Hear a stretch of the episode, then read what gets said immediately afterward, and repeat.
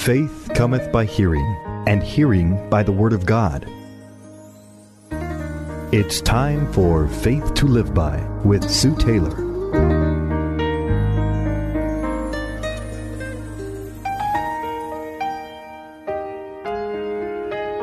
Thank you for joining me today on Faith to Live By. This is Sue Taylor.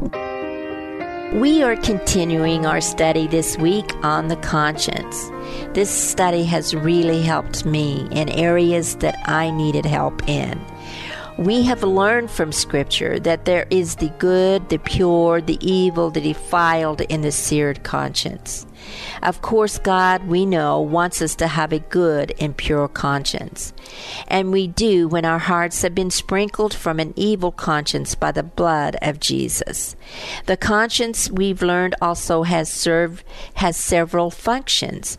It serves as a witness, an accuser, or convictor, and it also functions as an upholder of the faith. Today, I want to continue with the functions of the conscience because it also functions as a server of good. In Romans chapter 13, Paul instructs us to submit to government authority. Verse 5, Paul tells us, Therefore, you must be subject not only because of wrath, but also for conscience sake. Paul is asking us to submit to rules of government for two reasons. Number one, to avoid punishment that the law of government can execute on us for doing wrong. And the second reason would be for submitting to government, for submitting to governmental authority, is to maintain a good conscience. Our conscience is a server and is to be a server of good. When we listen to it and when we are going down uh, the freeway, say doing 85 miles an hour when the speed limit is 70, and that little voice of our conscience tells us we should slow down, it's for our good so that we don't get a $125 speeding ticket. If we would do a conscience, what I call checkup, how many times would we remember hearing that still small voice saying, Slow down, you're breaking the law, or don't repeat that gossip, or don't listen to that dirty joke? On and on we would go. Proverbs says that the spirit of man is the candle of the Lord, searching all the inward parts. We are without excuse, excuse, brother and sister. God has given us our conscience as a barometer and a megaphone to the Holy Spirit in which He uses. Not only does our conscience function as a witness, accuser, an upholder, and server of good, but also a source of joy. In 2 Corinthians 1:12, Paul boasts in his sincerity of following Christ. He says, "For our boasting is this: the testimony of our conscience that we conducted ourselves in the world in simplicity and godly sincerity, not with fleshly wisdom, but by the grace of God, and more abundantly toward you. Paul can boast of his integrity because his conscience bear, bore witness to the fact that his conduct is characterized by simplicity and godly sincerity. Therefore, he has nothing to feel guilty about as he stands before God's people.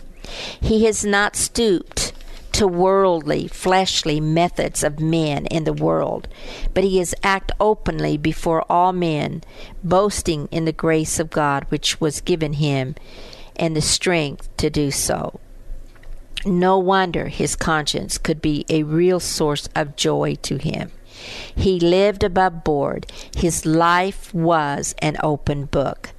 I really believe also another function of our conscience is to remind us that we can be dead to sin. Since Jesus Christ, it says, once offered himself and did what the law could not do, we can and should live with the idea that our conscience is to be dead to sin. Hebrews 10 1 and 2 tells us, For the law having a shadow of the good things to come, and not the very image of the things, can never, with these same sacrifices which they offered continually year by year, make those who approach perfect. For then would they not have ceased to be offered. For the worshippers, once purified, would have had no more consciousness of sins. For in those sacrifices there is a reminder of sins every year. For it is not possible that the blood of bulls and goats could take away sins. Brothers and sisters, did you hear this great word of God? The blood of Jesus Christ has once and for all cleansed our conscience to such a degree that it should be dead to sin.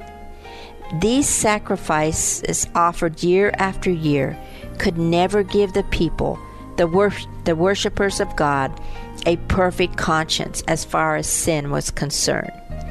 The Israelites never enjoyed the consciousness of being cleared forever from the guilt of sin. They never had complete rest of conscience. We do who believe and have accepted Jesus Christ as our once and for all sin bearer. We have such a mystery, as Paul says.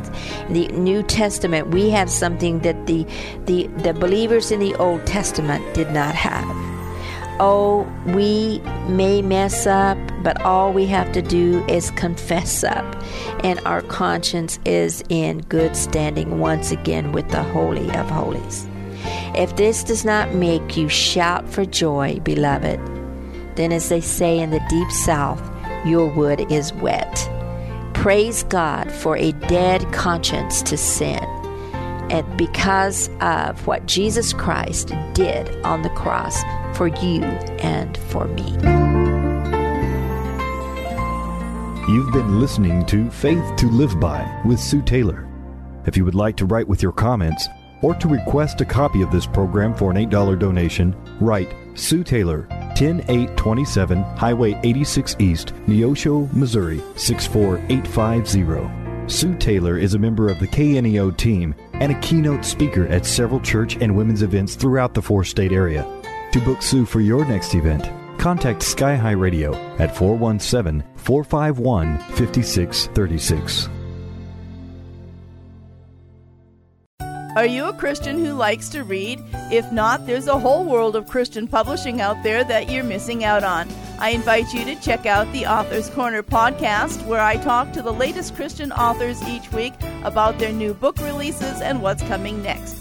So if you're ready to jumpstart your spiritual growth with the newest books and the authors who write them, check out the Author's Corner podcast with me, Roberta Foster.